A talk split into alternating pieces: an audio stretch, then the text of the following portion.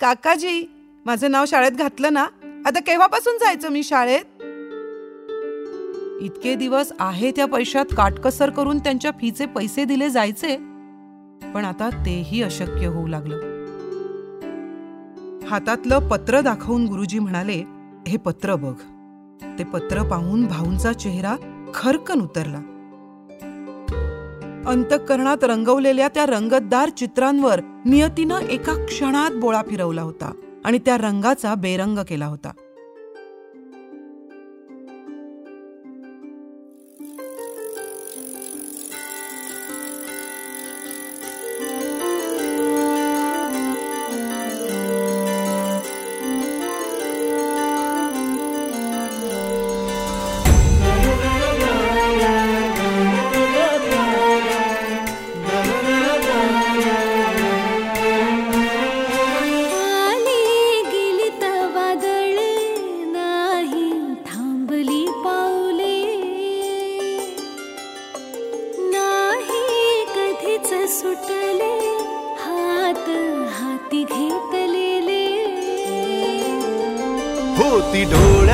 सचोटी साथ होती सावलीची आप सुख झाली फुले विखारी उन्हाची. बिकट वाट यशाची चालताना बिकट वाट यशा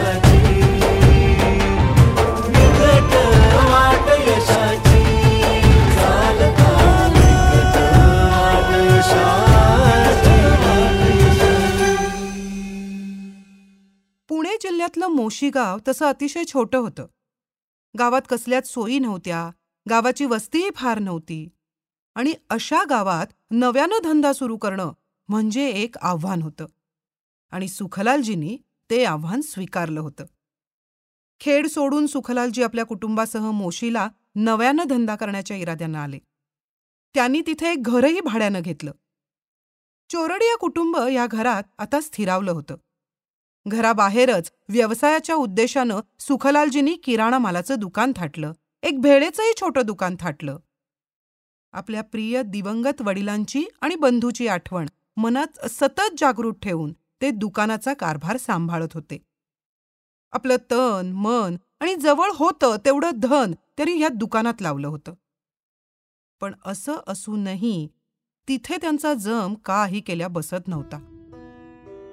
नव्यानं थाटलेल्या कुठल्याही धंद्याचा जम बसायला थोडा कालावधी हा लागतोच हे सुखलालजी जाणून होते.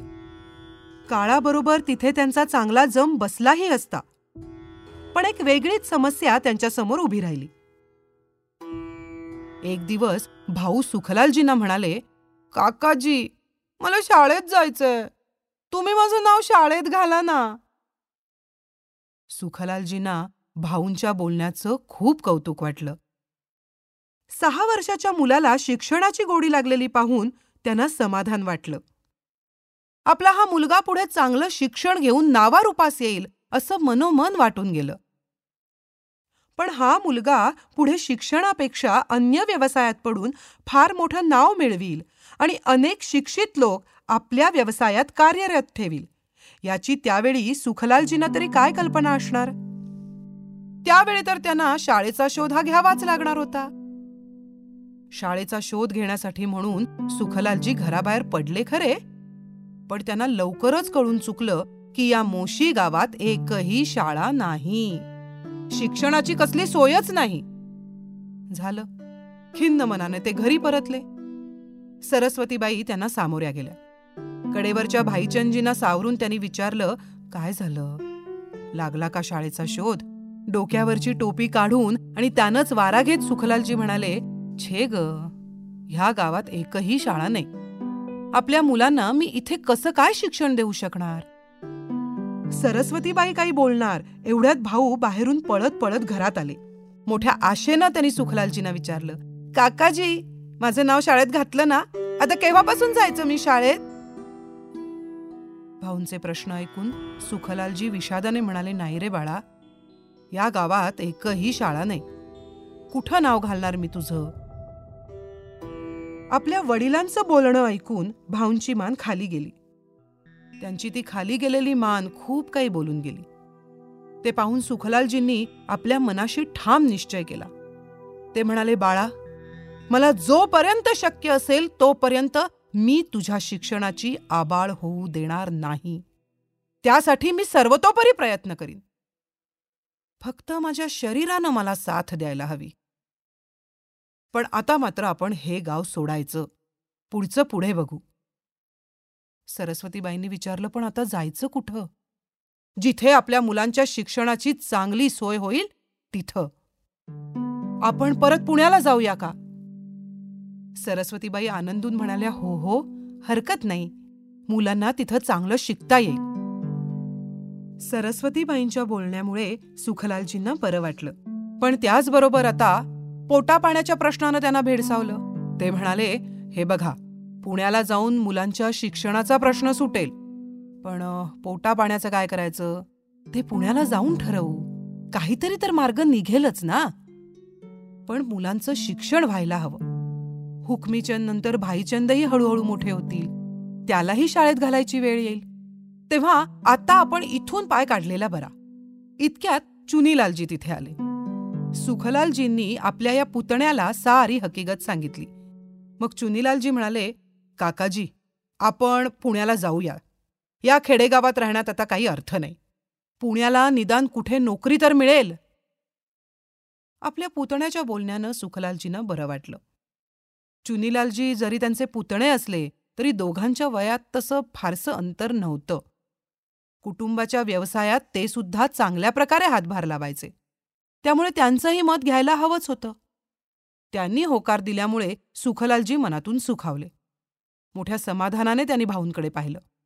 मग सरस्वतीबाईंकडे पाहिलं. त्यांची मुद्रा देखील समाधानानं फुलली होती. छोटे भाईचंद मात्र शांतपणे त्यांच्या खांद्यावर झोपी गेले होते. नाना पेठेतल्या जाधवांच्या त्या दोन मजली वाड्यात सुखलालजी आणि त्यांचं कुटुंब आता राहायला आलं. त्यांनी ती जागा भाड्यानं घेतली होती. मोशीहून पुण्याला आल्यावर सुखलालजींनी व्यवसाय करायचा विचार सोडून दिला. आणि रविवार पेठेतल्या ताराचंद रामनाथ या कापडाच्या पेढीत ते नोकरीला लागले. येणाऱ्या पगारातून चोरडे या कुटुंबाचं जेमतेम भागायचं. भाऊंच्या शाळेची फी कशी बशी दिली जायची?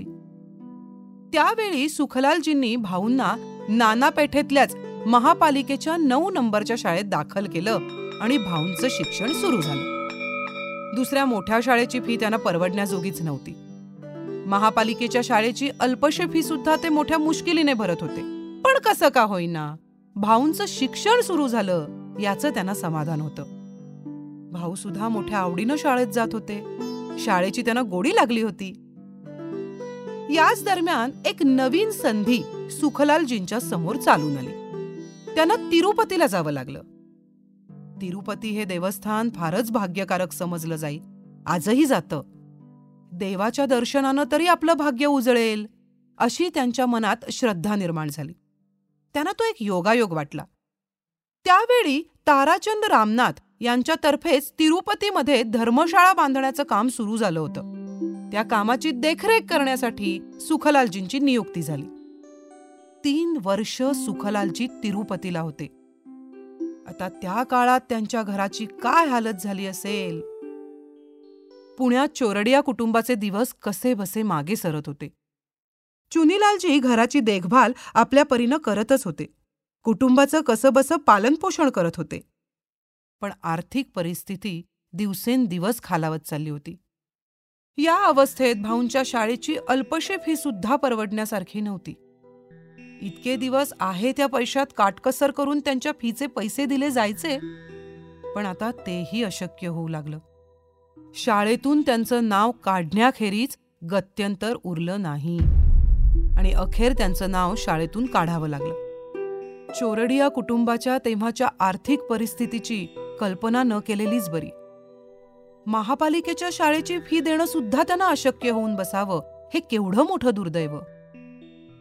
महापालिकेच्या शाळेतून पैशाअभावी बाहेर पडावं लागलं तरी भाऊंची जिद्द मात्र लोपली नव्हती. परिस्थितीची त्यांना जाणीव होती पण शिक्षण घेण्याची इच्छा ही त्यापेक्षा जास्त दुर्दम्य होती. त्या शाळेतून ते बाहेर पडले तेव्हा ते दुसऱ्या इयत्तेत शिकत होते. त्यांचं शिक्षण मध्येच सुटल्यामुळे सरस्वतीबाईंना अतिशय वाईट वाटलं. पण त्या बिचारा काहीच करू शकत नव्हत्या. आणि याच सुमारास चिंचवडच्या फतेचंद जैन या निवासी विद्यालयाबद्दल त्यांना कळलं. आणि इच्छा असेल तिथे मार्ग सापडतोच या म्हणीचा लगेचच प्रत्यय आला. भाऊंना चिंचवडच्या त्या निवासी विद्यालयात पाठवण्यात आलं. त्यांना तिथे तीन वर्षाची नादारी मिळाली होती. शिक्षण निवास आणि भोजन हे त्यांना तिथे विनामूल्य मिळणार होतं. भाऊंना अतिशय आनंद झाला. मोठ्या उत्साहाने ते चिंचवडला गेले. शिक्षणाची गोडी त्यांना मुळात होतीच पण फतेचंद जैन या शाळेत गेल्यावर तर ती अधिकच वाढली. कारण तिथे नुसती पुस्तकी विद्या मिळत नव्हती तर सूत कताईचं शिक्षणही त्यांना तिथे मिळत होतं. याशिवाय आट्यापाट्या कबड्डी खो खो या खेळातही त्यांना भाग घेता येत होता. त्या शाळेत त्यांना पाठांतराची सुद्धा गोडी लागली. एखादा चांगला परिच्छेद पाठ करावा किंवा उत्तम उत्तम कविता मुखोद्गत कराव्यात. अशा गोष्टींची आवड याच ठिकाणी त्यांच्यात निर्माण झाली. या सर्व गोष्टींबरोबरच ते तिथे पोहायलाही शिकले. हा पोहण्याचा व्यायाम त्यांनी पुढे कित्येक वर्ष चालू ठेवला आणि आपलं आरोग्य त्यांनी चांगल्या रीतीने राखलं. आज सुद्धा भाऊ आपली प्रकृती उत्तम ठेवू शकलेत याचं सगळं श्रेय त्यावेळेस त्यांनी केलेल्या पोहण्याच्या व्यायामाला द्यावं लागेल. पोहणं खेळणं पाठांतर करणं सूत कातणं यामुळे भाऊंच्या शरीराची आणि बुद्धीची मशागत त्या शाळेत फार चांगल्या प्रकारे होत होती. याच्या जोडीला नाना सिद्धपाठक मास्तरांची आणि बापू भन्साळी मास्तरांची उत्तम शिकवणही त्यांच्या गाठी जमा होत होती. नाना सिद्धपाठक गुरुजींनी एकदा इंग्रजी अक्षरलेखन स्पर्धा घेतली. त्यात भाऊंचा पहिला नंबर आला. त्यामुळेच ते सिद्धपाठक गुरुजींचे लाडके विद्यार्थी बनले. भाऊंनाही त्यांच्याविषयी आदर वाटायचा. नाना सिद्धपाठक हे भाऊंचे आवडते शिक्षक तर बापू भन्साळी मास्तरांचा त्यांच्यावर विशेष प्रभाव. राष्ट्रीय वृत्तीचे हे भन्साळी गुरुजी राष्ट्रसेवा दलाचे कार्यकर्ते होते. देशकार्यार्थ त्यांनी काँग्रेसच्या अनेक सत्याग्रहात भाग घेतला होता. ते नेहमी भाऊंना म्हणायचे हुकमीचंद तू मोठेपणी कोणतंही काम कर पण आपण करत असलेल्या कामातून राष्ट्रसेवा कशी होईल हे मात्र बघत जा. त्याची कायम आठवण ठेव. भाऊ म्हणायचे गुरुजी मला शिक्षणाची खूप आवड आहे. शिकून फार मोठं व्हावं आणि तुमच्यासारखी राष्ट्रसेवा दलात जाऊन देशसेवा करावी असं मनापासून वाटतं. भाऊंकडे कौतुकाने बघत भन्साळी गुरुजी म्हणायचे अरे आत्ताच तू राष्ट्रकार्याचा विचार करू नकोस. सध्या फक्त शिक्षणाचा विचार कर. तू हुशार आहेस तुझे विचार चांगले आहेत. त्यांना योग्य दिशा दे. भन्साळी गुरुजींच्या बोलण्यानं भावना हुरूप यायचा. गुरुजींनी सांगितल्याप्रमाणे ते आपलं सारं लक्ष अभ्यासात घालायचे आणि वार्षिक परीक्षेला सामोरे जायचे. परीक्षा संपत आली की त्यांचं मन हटकून घोड नदीला जायचं. शेवटचा पेपर दिला म्हणजे ते लगेच घोड नदीला कचरीबाईंकडे जायला निघायचे. कुणाच्या तरी सोबतीनं ते तिकडे जायचे. घोड नदीला गेलं म्हणजे भाऊंच्या चुलत भगिनी कचरीबाई आणि त्यांचे पतिराज मोहनलालजी बोरा हे त्यांचं अगदी चांगलं आगत स्वागत करायचे. वास्तविक कचरीबाई या भाऊंपेक्षा वीस वर्षांनी वडील होत्या. तरी पण भाऊ त्यांच्याकडे गेले म्हणजे कचरीबाईंचा उत्साह ओसंडून व्हायचा. आपल्या लहान चुलत भावाचा त्या पोटच्या पोराप्रमाणे सांभाळ करायच्या. त्यांचं कोडकौतुक करायच्या. भाऊ सुद्धा सुट्टीत तिथे चांगले महिनाभर मजेत राहायचे. सुट्टीतला त्यांचा तिथला कार्यक्रम ठरलेला असायचा. चार पाच मित्र गोळा करून ते भरपूर खेळायचे. नदीवर जाऊन पाण्यात यथेच्छ डुंबायचे. वाळूत खेळायचे. मुलं दमली की ती नदीकाठच्या झाडीत विसावायची. तिथेही त्यांचे बैठे खेळ रंगायचे. कवितांच्या भेंड्या लागायच्या. गोष्टी सांगितल्या जायच्या. घोड नदीला शनिवारी आठवडे बाजार असायचा. घोड नदी हे व्यापारी गाव. बाजाराच्या दिवशी तिथे जवळपासच्या खेड्यापाड्यातून किराणा भुसार मालाचे ढी घेऊन पडायचे. शिवाय तिथे गुरांचाही बाजार भरत असे. भाजीपाला फळ फळावळ यांच्या जोडीला खेळणीही असायची. उन्हा तानाची कुठलीही पर्वा न करता गावातले सगळे लोक तिथे खरेदीसाठी जमायचे. बाजारात मोठी भीड व्हायची. अशा वेळी एक प्रकारचा गोंगाट ऐकू यायचा. मित्रांबरोबर मोठ्या हौसेनं भाऊ बाजारात फेरपटका मारायला जायचे. हा बाजार हाट भाऊंना भारी आवडायचा. अशा तऱ्हेने मौज मजेत संपूर्ण महिना घालवून भाऊ पुन्हा चिंचवडला आपल्या शाळेत परतायचे. घोड नदीहून परत जाताना मनात एक हुरहुर दाटून यायची.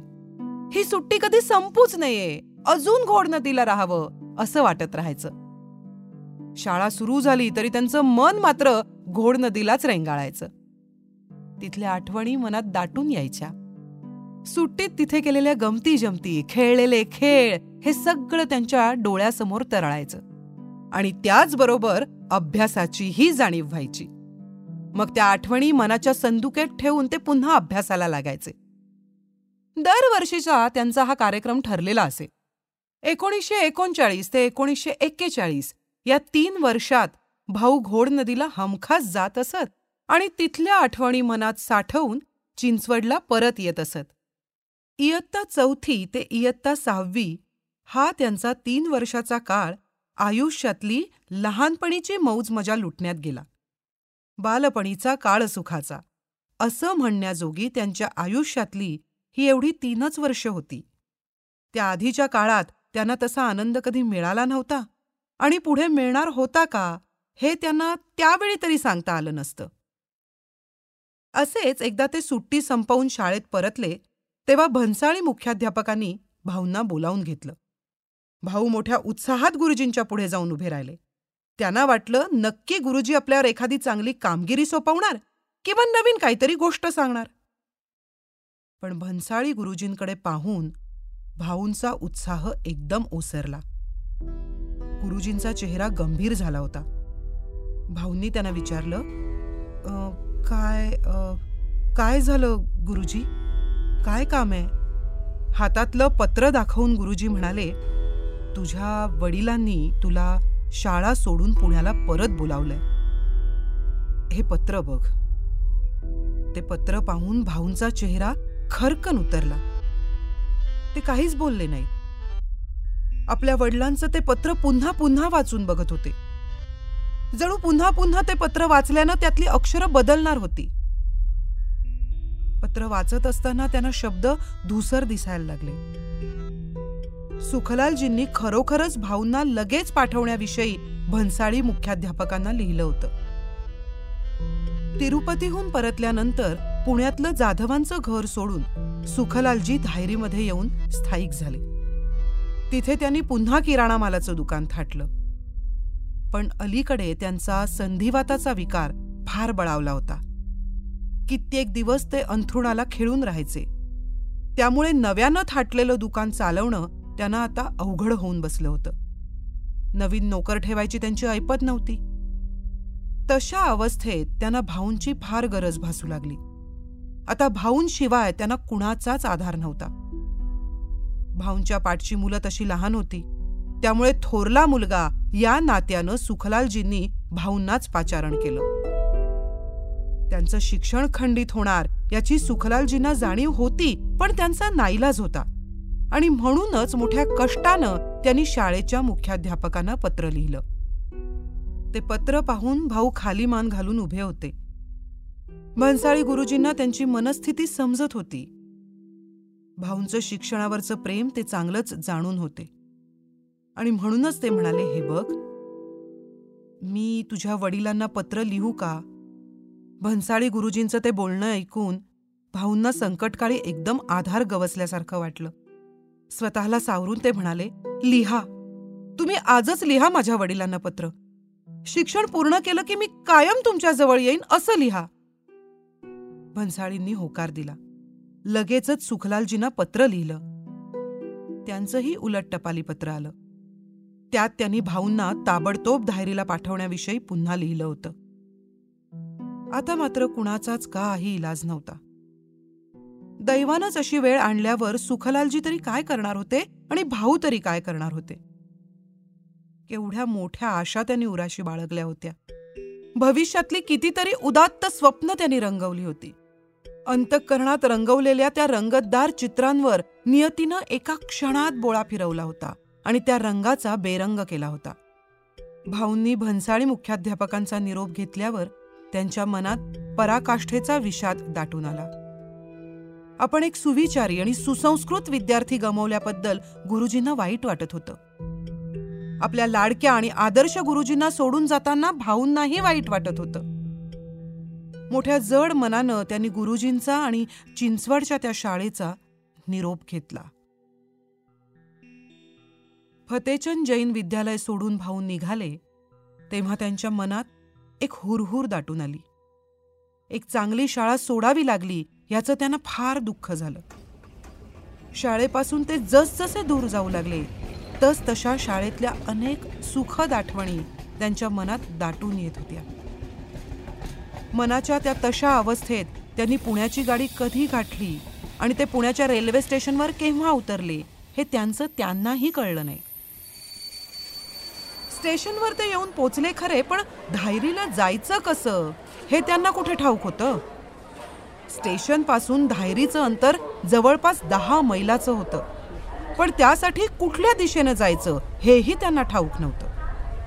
कुणीतरी भाऊंना दिशा सांगितली. त्यांनी आपल्या जवळची पत्र्याची ट्रंक घेतली आणि त्या दिशेने ते चालत निघाले. चालताना त्यांची पावलं झपाझप पडत होती. साधारण तास दीड तास ते आदमबागेजवळ म्हणजे सध्याच्या पेशवे उद्यानापर्यंत वाट काढत आले. एव्हाना सूर्य चांगलाच माथ्यावर आला होता. उन्हाच्या झळा वाढत होत्या. सुरुवातीला चालताना भाऊंच्या अंगात उत्साह होता पण आता मात्र त्यांना थोडं दमल्यासारखं वाटत होतं. त्याहीपेक्षा त्यांना आपलं घर कुठे आहे आणि ते कसं शोधायचं या चिंतेनं अधिक ग्रासलं होतं. एकोणीसशे बेचाळीसच्या सुमारास आदमबागेचा भाग अक्षरशः निर्जन होता. सर्वत्र नुसती झाडी त्या भागात रस्त्यावरून चिटपाखरूही दिसायचं नाही. क्वचित कुणी भेटलं तर भाऊ त्याला पत्ता विचारायचे. आदमबागेजवळ आल्यावर कुणीतरी त्यांना धायरीची दिशा दाखवली. कसं जायचं तेही सांगितलं. डोक्यावरची ट्रंक सांभाळत भाऊ त्या दिशेने निघाले. अजून त्यांना बरंच अंतर काटायचं होतं. डोक्यावरचं ओझं आता चांगलंच जाणवायला लागलं. पोटातही काही नव्हतं. जे काही थोडंफार सकाळी त्यांनी खाल्लं होतं ते केव्हाच जिरून गेलं होतं. घशाला अगदी कोरड पडली होती. वाटेतल्या ओढ्यातलं पाणी पिऊन ते पुढची वाट आक्रमू लागले. अशा तऱ्हेनं मार्गातले ओढे नाले ओलांडत ते धायरी गावात येऊन पोहोचले. शरीरानं आणि मनानं ते आता अतिशय थकून गेले होते. केव्हा एकदा घरी जाऊन पोहोचतो असं त्यांना होऊन गेलं होतं.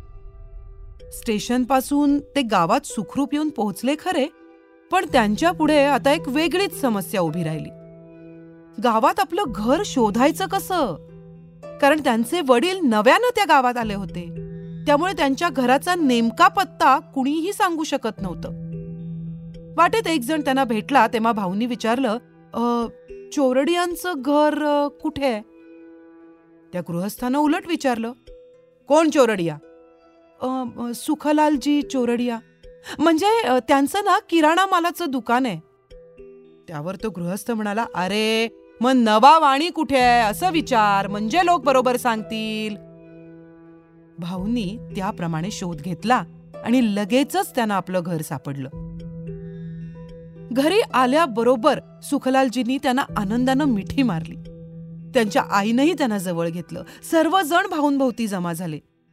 भाईचंदनी विचारलं भाऊ तू कसा आलास? घर सापडलं बरोबर? भाऊ म्हणाले सांगतो सगळं सांगतो पण मला अगोदर प्यायला पाणी द्या. काहीतरी खायलाही हवंय मला फार भूक लागलीये. आईनं भाऊंच्या पाठीवरून हात फिरवला. त्यांना खायला प्यायला दिलं. खाणं पिणं झाल्यावर भाऊंनी आपल्या प्रवासाचा सारा वृत्तांत त्यांना कथन केला. ते ऐकून सगळ्यांचेच डोळे पाणावले. सुखलालजी म्हणाले माझ्यासाठी तुला फार त्रास झाला रे. इतक्या लांबून तू आलास. तुझं वय तर अवघं बारा वर्षाचं. पण आपल्या कुटुंबाला तुझा केवढा आधार आहे. हे बघ तुझं शिक्षण चालू राहावं असं मलाही वाटतं रे. पण आता मी तरी काय करणार? या संधी वातानं ना जिणं अगदी नकोसं केलंय बघ. पण पोटा पाण्यासाठी पैसा तर मिळवायला हवाच ना. आणि म्हणूनच मी तुला सुखलालजींच्या धोतराचा सोगा डोळ्यांकडे गेला. भाऊ म्हणाले काकाजी तुम्ही काळजी करू नका. मी आपलं दुकान चांगलं सांभाळीन. पण एकदा का इथं आपला जम बसला ना की मला पुन्हा शिकायची फार इच्छा आहे हो. सुखलालजी म्हणाले हे बघ तुला आणखी शिक्षण घेता आलं तर मलाही आनंदच वाटेल की. पण सध्या मात्र तू आपला व्यवसाय माझ्याकडून नीट शिकून घे. भाऊंनी होकारार्थी मान हलवली. भावी काळात आपल्याला केव्हा ना केव्हा तरी शिक्षण मिळेलच ही आशा उराशी बाळगून भाऊ आपल्या दुकानात काम करू लागले.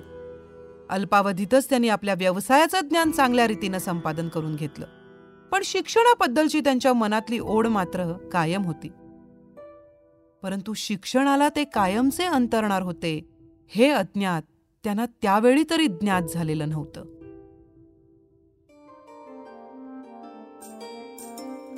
नाही मालवली वाट जरी अंधारली.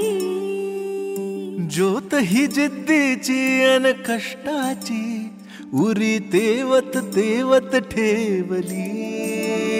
बोट स्वप्नाचे धरुनी दिसरातीचा करुनी माती मादरू जमाली विजय आकाशाची बिकट वाट यशाची चालताना बिकट वाट यशाची बिकट वाट यशाची चालताना बिकट वाट यशाची वाट यशाची बिकट वाट यशाची ही सेतू पॉडकास्टची निर्मिती आहे. अशाच उत्तमोत्तम गोष्टी ऐकण्यासाठी आम्हाला नक्की फॉलो करा. तसंच हा एपिसोड तुम्हाला कसा वाटला हे नक्की कळवा. लेखिका सौ मधुबाला चोरडिया. अभिवाचन लीना भागवत.